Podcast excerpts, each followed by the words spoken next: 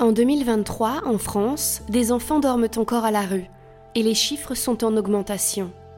C'est le résultat du baromètre publié par la Fédération des acteurs de la solidarité et de l'UNICEF.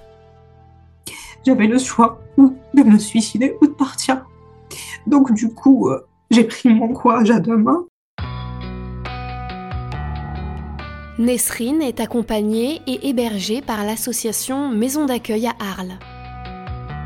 Voilà, je m'appelle Nesrine, j'ai 35 ans, je suis maman de deux enfants, donc euh, j'étais victime de violences conjugales. Vu que j'étais sous l'emprise, j'avais du mal à partir définitivement. C'est une fois que je me suis rendue au commissariat pour déposer plainte et tout ça, je leur avais bien expliqué que je ne voulais pas rester chez ma famille parce que j'étais certaine qu'il allait venir me chercher et qu'il allait certainement me, tuer ou faire des choses euh, pas bien.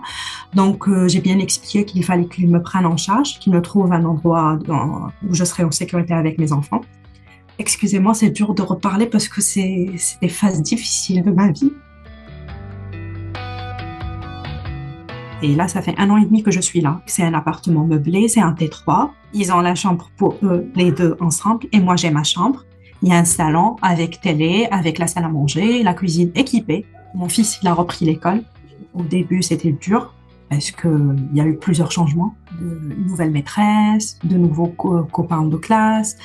Heureusement que j'ai tout expliqué à l'école. Du coup, ils étaient vraiment là pour lui. Il y avait même la psychologue de l'école qui l'a bien pris en charge. Donc c'était super, ça c'est l'intégration s'est super bien passée. Au début, c'est-à-dire j'hésitais à leur parler de la situation, je me disais qu'ils sont petits, mais j'étais entourée par des professionnels qui me disaient non, il faut leur dire que papa il était méchant avec maman, il respectait pas maman, il faut leur dire la situation. Mon fils il était témoin, il savait, il me disait oui, c'était pas bien ce qu'il faisait,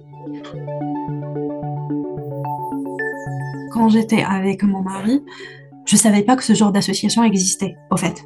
C'est-à-dire, je faisais des recherches sur Facebook, je mettais foyer pour femmes victimes de violences, mais c'est-à-dire rien n'apparaissait. Je me retrouve à la rue avec deux enfants en bas âge. Je serais restée, je serais, je, me suicide, ou bien il me tue, ou bien. Donc c'est grâce à ces, ces gens-là qui nous entourent, qui nous épaulent, c'est qu'on retrouve une vie normale, au fait, qu'on peut s'en sortir, qu'on peut offrir à nos enfants la sécurité, une vie meilleure que ce soit au niveau juridique, au niveau euh, psychique, au niveau administratif, ils m'ont vraiment épaulé jusqu'au bout. Et là, j'attends l'attribution du logement et comme ça, je commence ma vie autonome et toute seule.